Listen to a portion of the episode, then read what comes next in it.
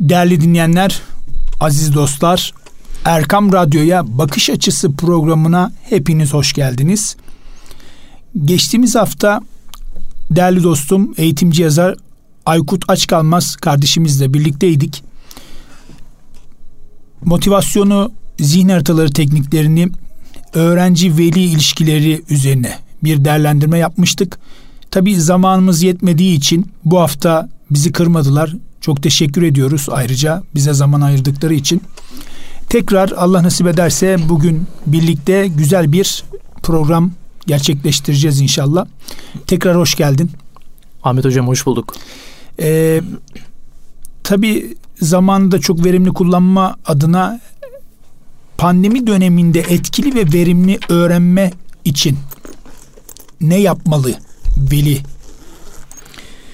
Şimdi tabii ee, o kadar yaklaşık bir yıla yaklaşıyoruz değil mi? Bir yıllık bir sürece giriyoruz.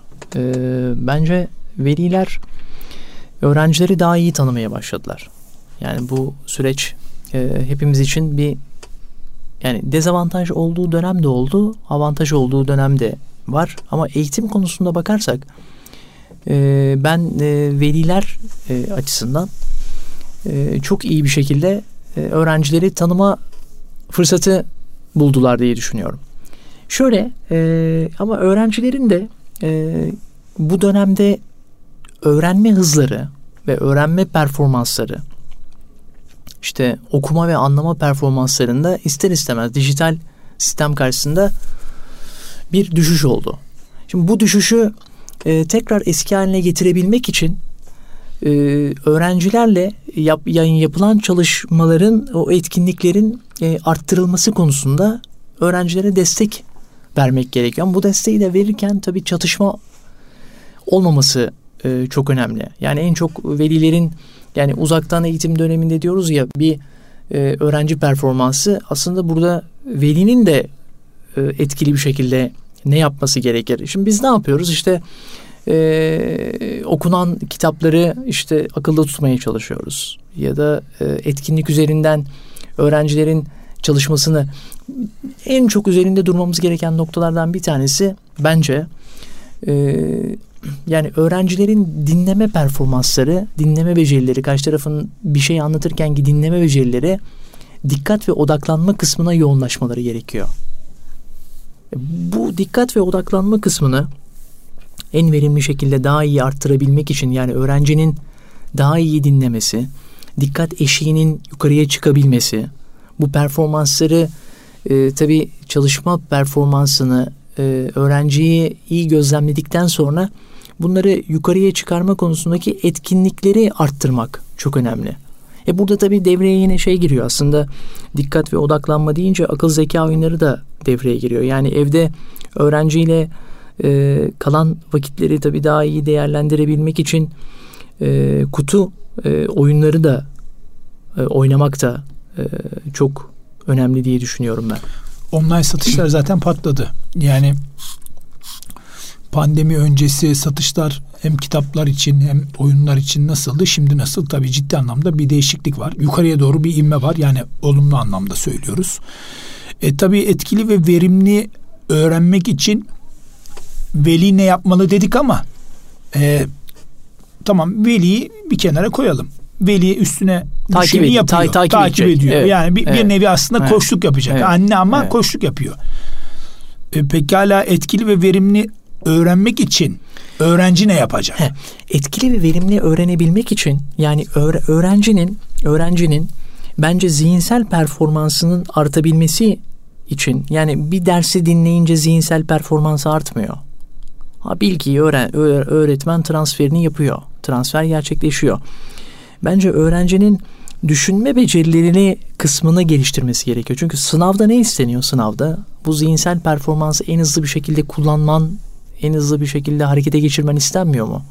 E, bu zihinsel performansı iyi yapabilmen için bir sayfalık soruları çok e, akıcı bir şekilde okuyup o soruyu anlayıp anlamlandırma kısmı, düşünme becerisi yani sözel mantık ve sayısal mantık sorularında anlamlandırma kısmını bence e, iyi bir hale getirmek gerekiyor. O yüzden de düşünme becerileri, düşünme becerileri üzerine öğrencilerin e, müsait oldukları e, süreçlerde bu çalışmaları gerçekleştirmeleri önemli. Ya biraz tabii şeyde e, yani o kadar çok veri var ki, o kadar çok bilgi var ki bunların e, organize edilmesi de önemli. O zaman biz tabii nerede devreye giriyoruz? E, gerçekten velilerin öğrencideki bu tanıyı koyduktan sonraki süreçte onlarla hangi çalışmaları yapacaklar, hangi kitapları okuyacaklar. Bu da önemli değil mi? Hangi kitapları yani her kitap okunmalı mı? Ben, ben bence yani çocuğun e, bakış açısına ve e, gerçekten sevmeye başlamasına göre kitaplar seçilip de kitap okumaya başlanmalı. Tamam öbür kitaplarda okunmamalı ama okunmalı. Ama burada biraz e, devreye... Seçici olmak Evet lazım. evet yani biraz e, onları gözlemleyip çocuğa uygun kitaplardan başlamaları lazım. Tabii herkes nereden başlıyor? Herkes, her çocuk Kral Şakir'den başlıyor. Yani Kral Şakir okumayan var mı? Yani çok nadirdir belki. Değil mi? Yani herkes onu okuduğu zaman hoşuna gidiyor mesela. Yani diğer kitapları da bu sevgiyle okuması için zaten zaten şöyle bir şey var. Kitaplarındaki kelimeler değil. Biz kitapların içindeki düşünceler için kitabı okumuyor muyuz? Tabii. Kendimize, Düşünceleri bulmaya tabii çalışıyoruz kendi, değil mi? Düşünceleri. Kendimize farklı bir bakış açısı sağlamaya çalışıyoruz. E tabii şimdi e, kitaplar üzerinden e, gidiyoruz ama şimdi e, kitaplarda da seçici olmak çok önemli. Tabii. Ama şöyle bir durum da var. 8. sınıfa gelmiş. Halen ilkokul 4, 5, 6. sınıfta okuduğu kitap tarzlarını devam ettirmek istiyor. İyi ama sevgili öğrenci Gelişimsel kardeşim, sürece destek veriyor mu? İşte o sürece destek vermiyor. Çünkü 8. sınıfta sen sınava hazırlanacaksın. Yeni nesil sorularla karşılaşacaksın. En önemlisi hadi bir şekilde atlattın diyelim. E 9. sınıfta ne yapacaksın? Tabii. Öğretmen tahtada anlatacak. Anladın anlamadın. E hocam ben anlamadım diye bir soru sorsan e bunu kaç defa yapabilirsin ki? Sen artık liseye gelmişsin. Yani artık büyümüşsün. Değil mi? Anlatılanları hemen anlaman lazım, öğrenmen lazım. Tabii. Bu neyle olacak? Tamam soru çözelim ama kitap okumak da olacak. Ya işte, kitap okumazsak olmaz. Evet ama biraz eğlenceli hale de getirmenin yollarını Tabii e, mutlaka. Yani biraz böyle oyunlaştırmak da gerekiyor. Diyeceksin kitap okumak oyunlaştırılır mı? Bence oyunlaştırılır. Yani öyle öyle e, çalışmalar yapılıyor ki işte ben e, kitap yani şöyle bir teknik e, uyguluyorum. Kendi öğrencilerime yönelik. Mesela herkese birer tane böyle ufak e, çok böyle e, okuduğun yerleri çok iyi gösteren fenerler var. Ufak fenerler. Böyle deniz altında falan da kullanılan kuvvetli fenerler. Evet. Mesela bu fenerlerden hediye ediyorum. Çok e, basit bir şey bu. Bütün öğrencilere. Sonra işte dikkatlerinin ve odaklanmalarının artması için bir battaniyenin altında kitap okuma seansı yapıyoruz. Ay çok güzel. Farklı bir bakış açısı. Ya bir, bir battaniyenin altında kitap okuma e, seansı. seansı yapıyorsun. Yani bu e, böyle çadır gibi ya da bir çadır gibi olabilir ama evde nasıl e, nasıl dönüşler nasıl? E, çok güzel abi. Yani herkes o saatte aynı anda o fenerleriyle bir de fenerleri sen hediye ediyorsun ya. Fener, fener çok basit bir şey fener. Nedir ki yani? Bugün, bugün kırtasiyede her kırtasiyede var. Bunu öneririm mesela bir ebeveyn olarak. Çok süper bir beraber, şey. Beraber e, herkes battaniyenin altına girip fenerle kitap okuyor. Yani değişik bir şey değil mi? Bir de şey de var. Hani Müslüman olduğumuz Müslüman olduğumuz için e, hediyeleşmek sünnet olduğu olduğundan dolayı güzel hani, bir şey. Güzel bir şey. Bir de e, biz millet olarak hediyeyi de severiz. Yani şimdi doğum günlerimizi yani öğrenci kardeşlerimizin doğum günleri oluyor. Mesela küçük bir paket e, o öğrenciye götürdüğünde mutlu oluyor ama çok büyük bir e, paket hazırlayıp içinde küçük bir hediye bile olsa o büyük paket onu daha çok cezbediyor. E bir mesela. de Aykut Hoca'nın gönderdiği bir fenerle okuyorsun şimdi. Hani Tabii. bazen şey de şakası da yapıyoruz işte bu fener okuduğunu anlat anlamanı sağlar falan. Hani Tabii tabii. Yani hediyeleşmek sünnet. E, çok güzel bir e, taktik bulmuşsun. Seni tebrik ediyorum. E, annelerimize de bunu zaten öneriyorsun. Ya basit bir e, uygulama bu ya. Ne var ki yani battaniyene ışıkları kapatıp okuyorsun yani. Hiç olmadık bir bir tık farklı bir e, çalışma yapıyorsun. Bir de yani kitap oku e, hiç şöyle bir ebeveyn bilmiyorum sen e, gördün mü? Yani e, oğlum bu şu kitabı etkili bir şekilde okur musun diyen bir ebeveyn gördün mü? Herkes kitap oku diyor. Bir de kitap okuma olayı şöyle değil mi? Yani dedende kütüphane varsa babanda da kütüphane oluyor, sende de kütüphane oluyor. Ya biraz da böyle bir genetik bir tarafı da yok mu bu işin ya? Yani e, şu, şu nesil şu nesil yani dedim ya dijital yerliler dediğimiz nesil. Yani sen e, kitap okumadıysan onun kitap okumasını sağlamak için bir takım yönergeler verdiğinde e, seni pek e, ciddiye almıyor. Ha, bizim zamanımızda öyle değildi mesela. Hani bizim zamanımız baktığın zaman hani ben okumadım sen oku mutlaka okuman lazım olayları bize ulaşıyordu. Ama şimdi o nesil e, böyle bir şeyi kabul etmiyor. Ya diyor ki kardeşim hep beraber diyor. E, eşitlik var. Sen de okuyacaksın ben de okuyacağım diyor. Yani halbuki öyledir. Yani değil mi? Ebeveyn okursa çocuk da okumaz mı?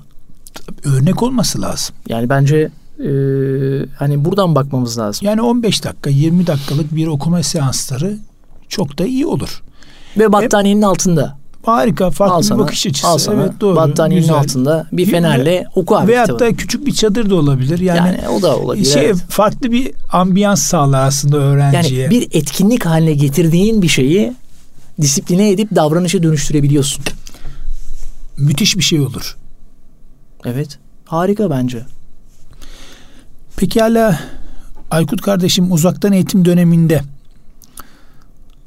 anne olmak, parantez içerisinde veli olmak, e, sen tabii e, dersler yapıyorsun.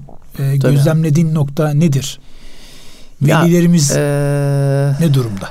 Şöyle veliler ne durumda? Yani veliler de aslında e, bu süreçten ister istemez sıkılmış durumdalar yani.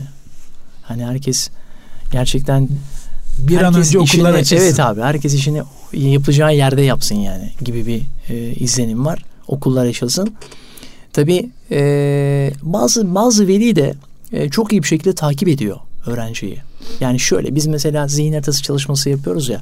Dijital sistemde yaptığın çalışmayı ben öğrenciye e, artık printer da var velilerin evlerinde. Yani printer olan veliler de var.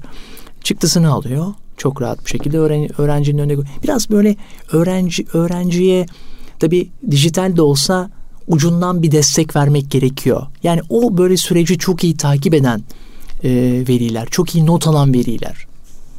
Bence e, öğrencilere bu yansıyor ve daha başarılı oluyorlar.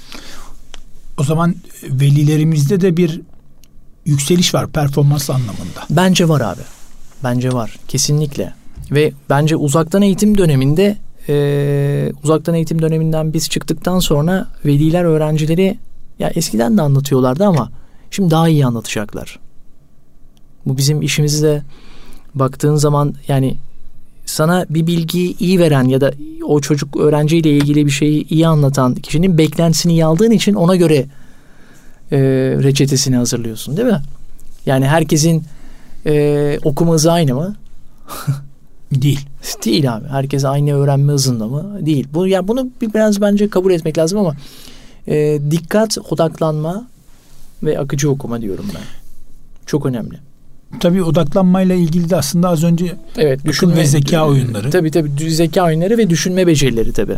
Düşünme becerileriyle ilgili bununla yapılması gereken bir sürü çalışma yapıyoruz. Düşünme becerileri ilgili. Hani bu farkındalığı e, herkesi görüyor mu? Yani bazen gözden kaçabiliyor.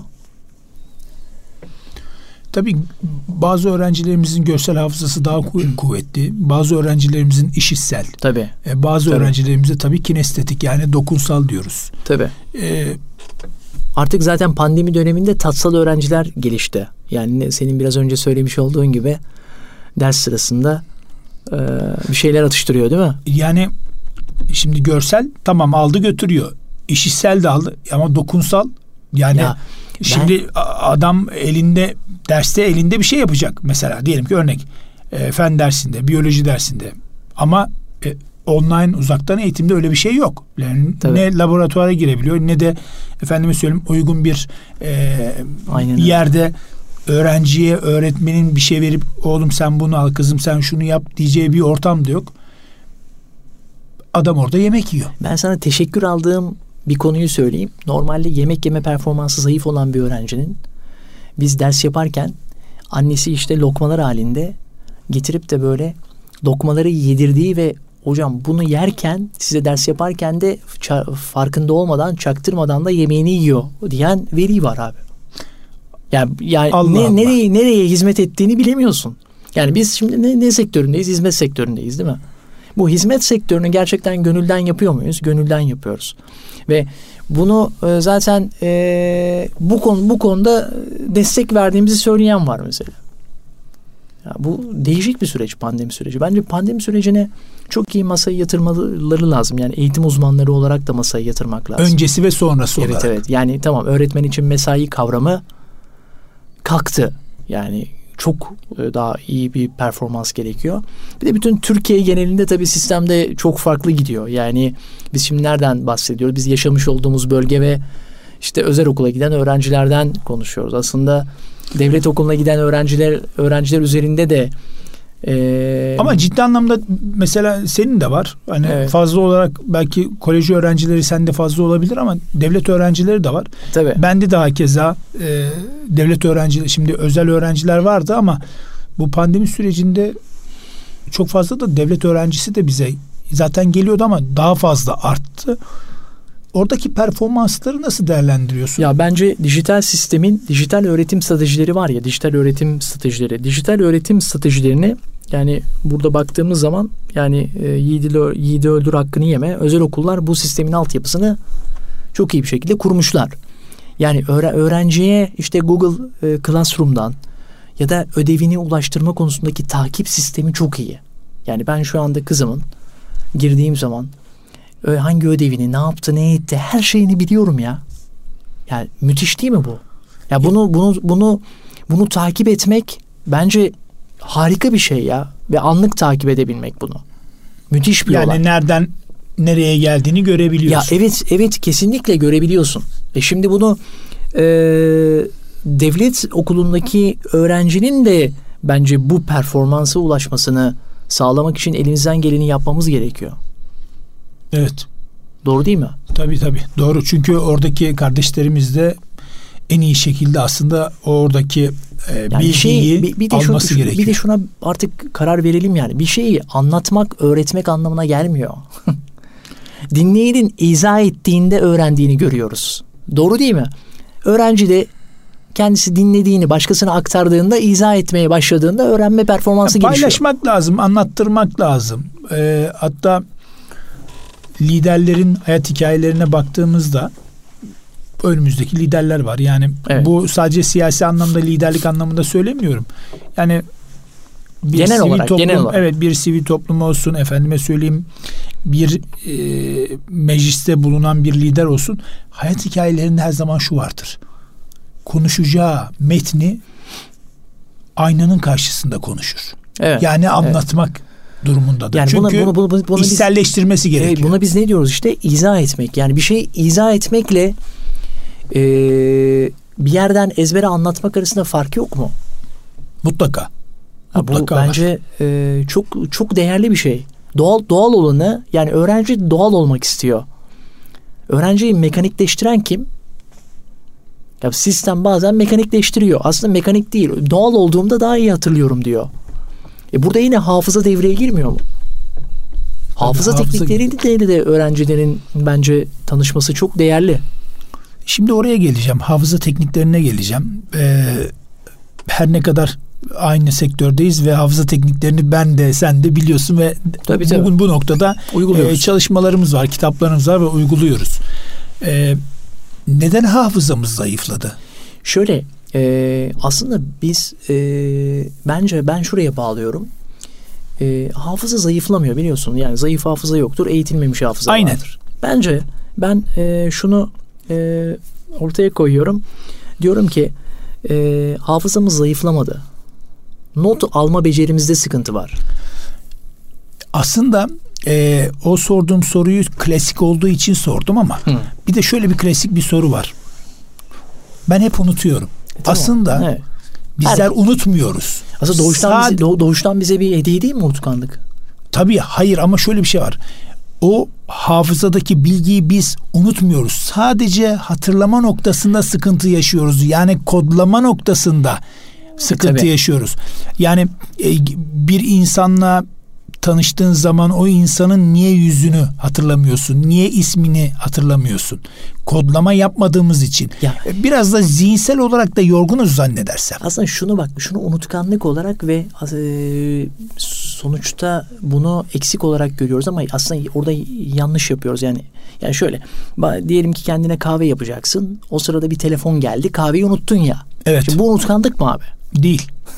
Şimdi bu, bu yani günlük hayatımızın içerisinde yaşamış olduğumuz sıralama değişti. Evet, günlük hayatımızın içinde yaşamış olduğumuz e, bilgilerin akışındaki yoğunluktan dolayı yapacağın işin sıralamasının değişmesinden dolayı arka plana atıyorsun. Şimdi bu durumda bence ya şu çok önemli bir şey. Biz e, ben velilere de tavsiye ediyorum. Yani öğrenciye diyoruz ya öğrencinin takip edebilmesi için çok iyi not alması lazım. Velinin de velinin de e, bence çok iyi not alması lazım. Yani hepimizin not alma becerileri konusundaki not alma becerileri konusunda yani bir şeyi not almak her şeyi yazmak değil. Harfi harfine yazmak değil. Yani on harfi harfine yazacaklarınla ilgili önemli kelimeyi hatırlamak. Not almak. Bence notu alma konusunda yani toplum olarak zayıf olduğumuz için hafızamızın da zayıf olduğu. Not alsan zayıf olmuyor. Pekiştiriyorsun. Not alman gerekiyor. Her şeyi yazmak değil ama. Sadece önemli kelimeleri yazmak. Orada zaten zihin hataları yani geçen e, evet. e, programımızda da söylemiştik. Evet. Orada Devre, zihin hataları dev, giriyor. Yani devreye giriyor. Kısa yani, kısa. Yani her yerde her yerde e, bence evin her yerinde evin her yerinde kağıt kalem olması gerekiyor. Ve her şeyi her şeyi yani şöyle unut unuttuğunu düşündüğün unuttuğunu düşündüğün yani işlem sırasında sıkıntı çektiğin şeyleri bence not alman gerekiyor. Hatta, Bununla ilgili binlerce program var. Hatta e, yazar büyüklerimiz, abilerimiz, ablalarımız her zaman şunu söyler. Yattığım sırada eğer aklıma bir şey geliyorsa hemen başucumda kalem kağıt hemen yazarım. Ya bu evet. Çünkü tabii inovatif aslında, bir şey olabilir yani. Tabii. Aslında sıralama değişiyor. Yani insanın gündemi değiştiği için sen o sırada yapacağın şeyi bir tık arkaya atıyorsun ha bir de, aslında. Bir de beynin çalışması senin sohbet ettiğin sırada e, aklına gelen bir bilgiyi hatırlıyorsun ya beyin böyle çalışıyor. Evet. E, bu beynin e, çalışma sistemine uygun hareket etmek için doğru şekilde not alman lazım. Peki öğrencilerde ne yapıyoruz not almada, hafızada? Ya birazcık ondan bahsedelim. Tabii. Öğrencilerde nasıl e, bu durumu davranışsal sürece e, tamamlıyoruz? Yani şöyle e, alışkanlık e, haline getirmek lazım not almayı. Ve öğrenci de bunun farkında olduğu farkında olmadan yapmak lazım. Biz öğrenciye ne yapıyoruz? Diyoruz ki öğrenciye bir konuyu okudun mu diyoruz. Okudum diyor. Anahtar kelimelerini seçelim diyoruz. Seçiyoruz. Bak konuyu okuyup hatır, bir ay sonra sorduğumuzda hiç hatırlamayan çocuk anahtar kelimeleri kırmızı kalemle çizdiğimizde bir ay sonra sadece anahtar kelimeleri hatırlayabiliyorum diyor. Neden? Çünkü orada renkler var, orada hayal gücü giriyor. E yani bir de bir de şöyle bir şey var abi. Bak beyin e, sen de çok iyi bilirsin. Yemek yerken bile 120 tane kas hareket ediyor. Yani evet. beyin de e, yani bunu söyleyeceğim ama biraz kas kafalı değil mi? Yani zor zor giriyor abi bilgi. Bilginin girebilmesi için biraz çalışman lazım ya. Bilgi durunca girmiyor ki. Biraz hareket etmen gerekiyor. Bunun en kolaylaştırıcısı kağıt ve kalem. Öğrenci de anahtar kelimeyi seçmeyi yani bir videoyu izleyince o videodan anahtar kelimeyi seçen bir öğrenci Sonra arkasından videoyu rahat bir şekilde anlatabiliyor. Bence öğrenciler de yani biz biraz e, müfredatımızdaki karışık bilgilerden dolayı biz en zorunu vermeye çalışıyoruz. Halbuki en zorunu verirken en basiti kaçıyor. Abi sen ilk önce adama not almasını öğretsene ya. Aslında e, aklıma hemen şey geldi. Yani Tony Buzan e, 40 yıl önce bir eğitimci bir öğretmen olarak bulduğu aslında zihin haritaları bizim söylediğimizin evet. aynısı. Yani Annesi Mimar Sinan, bu konuda destek veriyor ve sonra ortaya zihin haritaları çıkıyor. E, Mimar Sinan, efendim Isaac Newton, ondan sonra Einstein bunlar hep kısa kısa notlar alırmış. Ya tabii şöyle bir şey de var tabii. Yani o isimleri biz sürekli söylüyoruz. İşte Einstein diyoruz ama onlar bence biraz markalaşmış isimler. Yani markalaşma tarafı da var. Tamam not almışlar etmişler ama markalaşmayan binlerce insan var böyle not alan. Öyle değil mi? Tabii. Yani kendi kültürümüzde yok mu? Tabii Mimar Sinan işte söylüyor. Yunus Emre. Yunus Emre. Hepsi. Bak, baktığın zaman kendi kendi kültürümüzde Hatta çok ben, var. Hatta e, ben bu zihin haritalarıyla ilgili yazdığım iki eser var biliyorsun. Birisi ilkokul, birisi ortaokul Biliyorum. ve lise.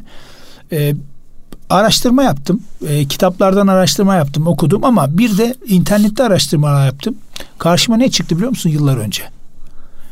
Zihin haritaları, teknikleri, stilini İslam dünyasında alimler yazmış. E işte bak görüyor musun? Resmini kitaba koydum. Müthiş.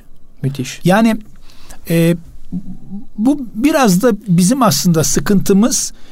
E, şöyle yapalım aslında hafıza tekniklerine geleceğim ama bir ara vereyim ondan sonra tamam, kaldığımız yerden devam edelim bu, inşallah. Bu, evet bu konuya devam edelim. Yani öğrencilerin not alma teknikleri ve hafıza teknikleriyle bağlantısına devam edelim. Aynen. Ee, sevgili dinleyicilerimiz kısa bir aradan sonra programımıza kaldığımız yerden devam edeceğiz. Değerli dinleyenler, aziz dostlar, kıymetli kardeşim Aykut Açkalmaz ile birlikteyiz.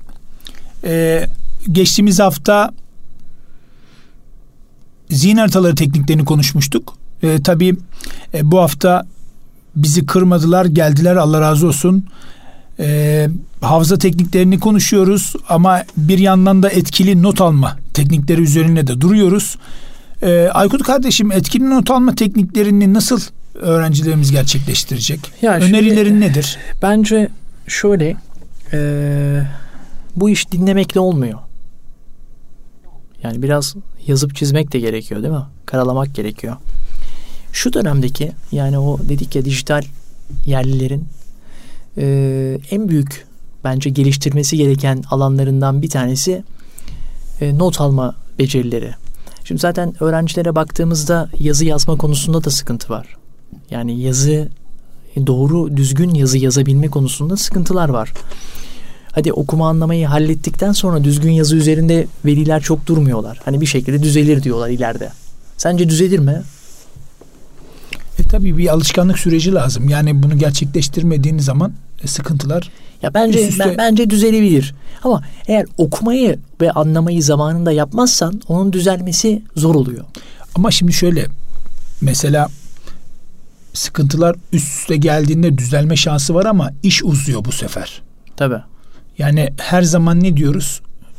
Okuma ve anlama çok önemli. Ama okuma ve anlamayı gerçekleştirmeden direkt başka bir yere geçiş olursa bu sefer ne oluyor? Orayı da yapamamış oluyorsun. Burayı da yapamamış oluyorsun. Onun için temele inmekte fayda var. Bir de doğru doğru şekilde not aldığın zaman e, bence ileride sözel ifade becerini de etkileyen bir şey. Doğru bir şekilde not almak. Sözel ifade becerisini etkiliyor. E, artı iş dünyasında karşı tarafa kendi bilgilerini daha rahat bir şekilde anlatabilme imkanı veriyor sana. O zaman e, dördüncü sınıf, beşinci sınıf ya da üçüncü sınıf e, not alma konusunda yani not alma teknikleri ben sana öğretiyorum diye değil de yani şu performansı göstermeleri gerekiyor. İşte orada da bizim öğrettiğimiz yöntemler neden işe yarıyor? Yani öğrenci dinlediğin bilgileri o dinlediği anda kalabilmesi için yani e, bizim en çok şikayet ettiğimiz noktalardan bir tanesi öğrencinin bir, bir kişiyi dinlerken tam olarak akışta kalmasından şikayet etmiyor muyuz? Değil mi? Buna ne diyoruz? Akışta evet. kalmasına. Dikkati dağınık işte ya da şöyle diyoruz. Zaten şu anda pandemi döneminde 30 dakikalık bir süreçten geçiyoruz. E bu ders süresi 30 dakika. E zaten girdin bir başlangıç yapacaksın. Bir 5 dakikası otomatik olarak gidiyor. E şimdi senin anlattığın bilgiyi karşı tarafa o tuttuğun anahtar kelimeler üzerinden bence iletebilmen e, ve o öğrencinin de anahtar kelimeleri seçmesi ve bunları not alması senin anlattığın bilginin daha çok akılda kalmasını sağlıyor. Öğrendiğin bilginin de akılda kalması, anlattığın bilginin de akılda kalmasını sağlıyor. Şu anda sence e, en büyük problem yani şunu görüyorum ben. E, baktığın zaman eğitim sisteminde zorlanan okullar var değil mi? Özel okullar zorlananlar var. Yani dijital sisteme geçmeyenler zorlanıyorlar. Dijital sisteme e, geçenler ise bu konuda zorluk yaşamıyorlar. Bence öğren, öğrenciye veli bu, bu bu konuda veli o kadar net bir şekilde olayı gördü ki öğrencisine bilgiyi bilgiyi döken değil bilgiyi yönetmesini sağlayan kurum e, kendi performansını daha da ilerletti. Mesela sen eğitimci yazar olarak e, zihin haritaları teknikleri çalışması yapıyorsun hafıza. Evet. E tabii pandemiden önce okullar çağırıyordu. Pandemiden yani pandemi süreci içerisinde efendime söyleyeyim o online ortamlarda çalışmalar yapıyorsun. E, zihin haritaları vasıtasıyla not almayı nasıl sağlıyorsunuz? Şöyle yapıyoruz. Ee, biz e, öğre, öğrencinin yani öğrenmesi gereken bir müfredat var diyelim ki değil mi? Buna diyor ki ben diyor kendi kendime nasıl çalışabilirim diyor. Ee, bunun e, mesela dört, dört e, adımda bizim dediğimiz bir uyguladığımız bir teknik var. Yani öğrencinin konunun içine girebilmesi için, odaklanabilmesi için ilk önce ne yapması gerekiyor? Heyecanlanması gerekiyor. Bu tekniğe de biz hemo diyoruz, hemo. İkincisi eğlenceli hale getirmesi lazım. Üçüncüsü e, heyecan, birincisi heyecan, ikincisi eğlence, üçüncüsü merak. Merak etmesi lazım. Şu, şu e, dördüncüsü de eğlen, e, dördüncüsü de oyunlaştırması lazım. Yani hem oyunu yapıyoruz? Heyecan, eğlence, merak ve oyunlaştırma değil mi? Hemo tekniği diyoruz. Ee, öğrencinin e, okuduğu bir bilgiyi normal okuduğunda aklında kalmazken okuduğundan, okuduğu bir cümleden o cümleyi anlatan önemli anahtar kelimeyi seçtiğinde ve bir yere yazdığında daha sonradan bütün hepsini okuduktan sonra anahtar kelimeye bakınca bütün cümleyi hatırlayabiliyor. Yani bir kelimeyle o kadar çok şey hatırlayabiliyorsun ki bütün her şeyi yazmadan. O zaman zaten dijital sistemde video şeklinde olmadı mı? Öğretmen ne yapıyor? Sen öğretmeni kaçırıyorsan o sana videosunu da gönderebiliyor. Tekrar izleyebiliyorsun. Videoyu ileri geri alıp ileri oynatabiliyorsun. O zaman anahtar kelimeleri çok e, iyi bir şekilde seçebilme becerisini geliştirmek lazım. Ya anahtar kelime müfredatın içerisinde var mı? Artık kitaplarda da kavram e, kelimeler o yani kavramsal öğrenmeye yönelik anahtar kelimeler zaten veriliyor. E, şu anda okuma kitaplarında da öyle öğrencilerin. Bak kitabı o, okumadan önce en arka sayfasına baksınlar. Orada kitapla ilgili kavramlar var. Yani böyle bir dizin var değil mi? Kitapla ilgili. O kitapla ilgili kavrama kitabı okuduktan sonra baktığı zaman onunla ilgili her şeyi hatırlamıyor mu? Hatırlıyor. Bizim tek istediğimiz bu hatırlamayı daha uzun süreli hale getirmek istiyor musun? İstiyorsun. O zaman haritalandırman gerekiyor. E, kaç saat sürüyor bu harita? Zihin haritaları eğitiminden bahseder misin? Süreç nasıl ya işliyor? Ya şöyle e, aslında yani öğrenciye deki e, süreci yani bir öğrenci 16 saatte 12 saatte bu haritalandırmayı öğrenebilir. İlave olarak kendi derslerinde uygulaması için tabi derslerine yönelik örnekler e, yapılıyor. Diyelim ki işte mevsimler konusunu öğreniyorsun. Mevsimlerle ilgili örnekleri e, haritalandırıyorsun. Ya da işte böylece geriye dönüp de mevsimlere bakmayıp, mevsimlerle ilgili kısma bakmayıp haritalandırma e, kısmına bakınca çok rahat bir şekilde akılda tutabiliyorsun. Ya bence e, şey yani bizim bu 21. yüzyılın yetkinlikleri yani 21. yüzyılın öğrenme e, öğrencileri ve öğrenme performansı üzerine e, sürekli öğrencinin uygulama yani bir tek bilgiyi almak değil o bilgiyi kullanmadığını farkına vardığı zaman bilgiyi almak istemiyor. E, müfredattaki bilgileri de nerede kullanacağım diyor. Değil mi? Bu soruyu da soruyor. E bir de bu dijital göçmen gibi değil ki. Dijital göçmenleri kandırıyordun. Yani dijital göçmen olan öğrenciyi ikna edebiliyordun abi. Dijital yerliyi ikna edemiyorsun. Adam seninle iki dakikada ilgilenmiyor. Onun diyor ki hocam diyor kodlama yapabilir miyiz diyor. Ben diyor oyun yaptım diyor. Bunu oyunlaştıracağım diyor. Yani adamın özgüveni doğuştan bir özgüveni var. Bunu doğru kullanıyor ya da kullanmıyor ayrı bir şey ama doğuştan gelen bir özgüven var adamda. Yani havuzun içinde doğmuş. Biz kenardayız onlar havuzun içinde evet, olduğu yani için. bu tabii... özgüven özgüveni kontrol etme konusunda bir şey demiyorum. Yani nasıl kontrol eder onu bilmiyorum. O da ayrı bir beceri ama e, adam hazır kodlama yapmaya hazır bir adam var yani karşımızda. Kodlama yapmak istiyorum diyor. Bir an önce kodlayacağım diyor. Bir oyun yapmak istiyorum diyor. E, o zaman bilgiyi de oyunlaştırmak gerekiyor. Dijital ortam buna müsait. Tabii.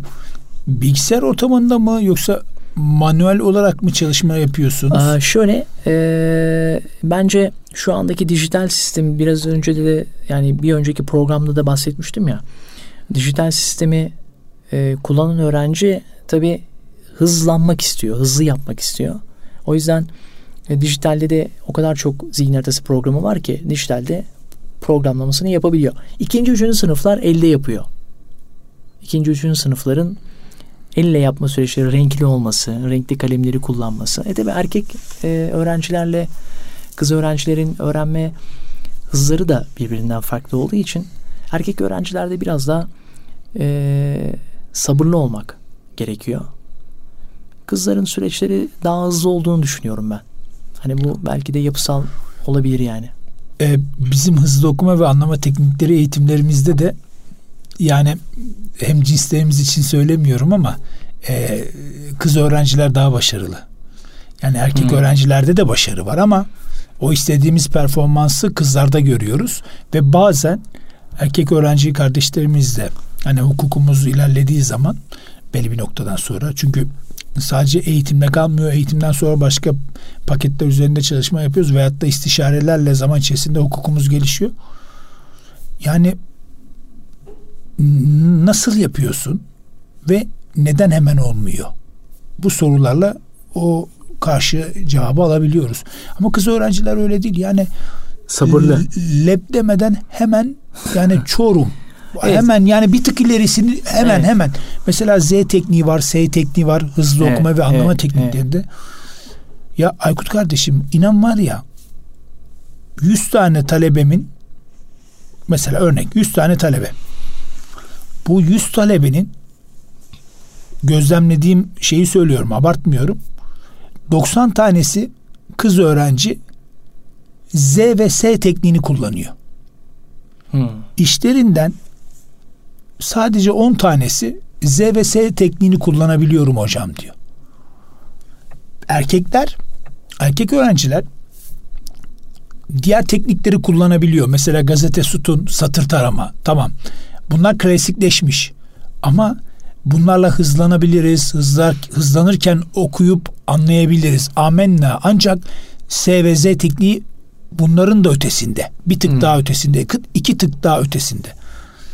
Kız öğrenci kardeşlerimiz bunu yapabiliyor ama erkeklerde az önce senin de söylediğin gibi. Yani şöyle gelişimsel süreci birazcık, genelleme yapmak belki e, burada doğru olmayabilir ama gelişimsel sürece göre evet ee... Yok zaten şöyle yani bir kısım anlamında söylüyoruz evet, da ama evet, şöyle yani evet.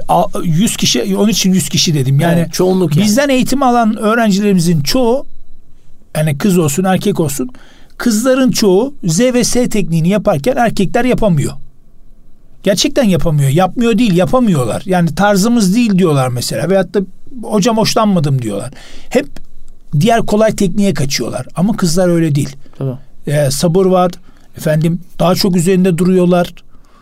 Yani birkaç gün içerisinde Z tekniğini yaparak sınava giren öğrencim var ve ben şaşırdım. Hmm. Çünkü bunun oturması lazım. Ben değil, kendi öğretmeni de şaşırmış. Yani Müthiş. okulda 40 dakika veriliyor ve herkes sınavı bitirmezken sen çıkıyorsun 25 dakikada sınavı bitiriyorsun. Tabii. Öğretmen demiş ki kızım demiş ne yaptın? Yani nasıl bu gelişim nasıl oldu? Hocam ben hızlı okuma teknikleri eğitimi aldım. Ve bana intikal etti. Dedim ki nasıl yaptın Z tekniğini? Ve Z tekniğini benim öğrettiğim gibi yapmış. Yani kısaltmamış. Direkt Hı. yapmış. Ama o öğrenci neden o tekniği yapabiliyor biliyor musun? Aslında erkekler de yapabilir. Erkek öğrenci kardeşlerimiz de yapabilir. Neden yapamıyorlar? Çünkü kız öğrenci kardeşlerimiz daha fazla kitap okuyor daha fazla inatlaşıyor ben bu dersi öğrenmek için. Neler yapabilirim diyor. Ama erkek kardeşlerimiz, erkek öğrenci kardeşlerimiz kitap okuma noktasında bir kısmı için söylüyoruz tabii. Genelleme yapmıyoruz. Okuma performansı. Bir, evet, var. okuma performanslarında sıkıntı var. Üzerinde durmuyorlar. Ya biz erkeğiz yarın bir gün hallederiz diyorlar ama öyle olmuyor. Çünkü yarın başka dersler gelecek, başka sorumluluklar gelecek. İster istemez tabii ki e, performanslar e, değişiyor. Bu noktada zihin haritaları tekniklerine tekrar gelirsek e, süremizde gerçi azalıyor ama e, velilerimiz sizi internetten mi buluyorlar?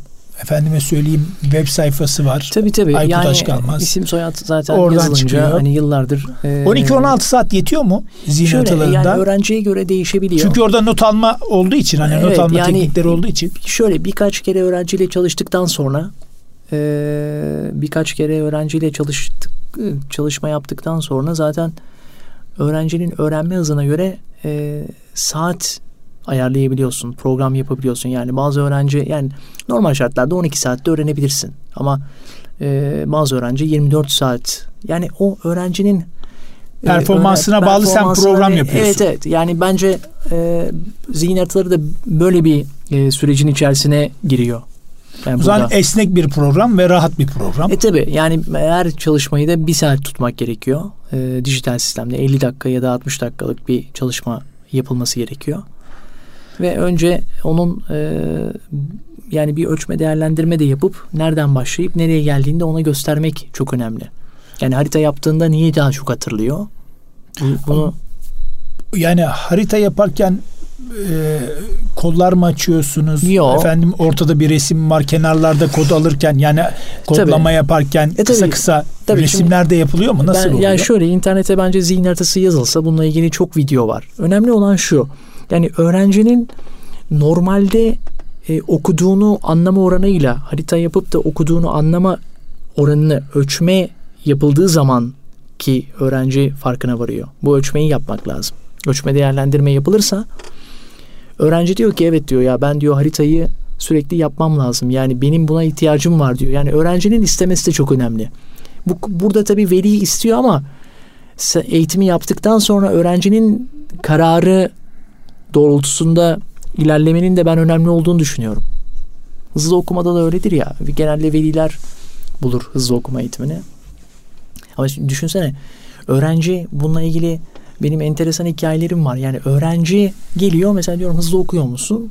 Okuma e, evet diyor annem bulmuş diyor. Hocam ver metni diyor hemen okurum ben diyor. Bir bakıyorum iki dakikada okuyor. Sekiz dakikalık metni iki dakikada okuyor. Sonra diyorum ki bununla ilgili 15 tane soru var. Bunları da sana ulaştıracağım. Hocam diyor bir kere daha okuyayım o zaman diyor. E diyorum ne oldu? Hani hızlı okumuştun. Bir kere daha okuyayım diyor. Sonra arkasından bir daha okumak istiyor. E ne oluyor bu sefer? Düşünsene.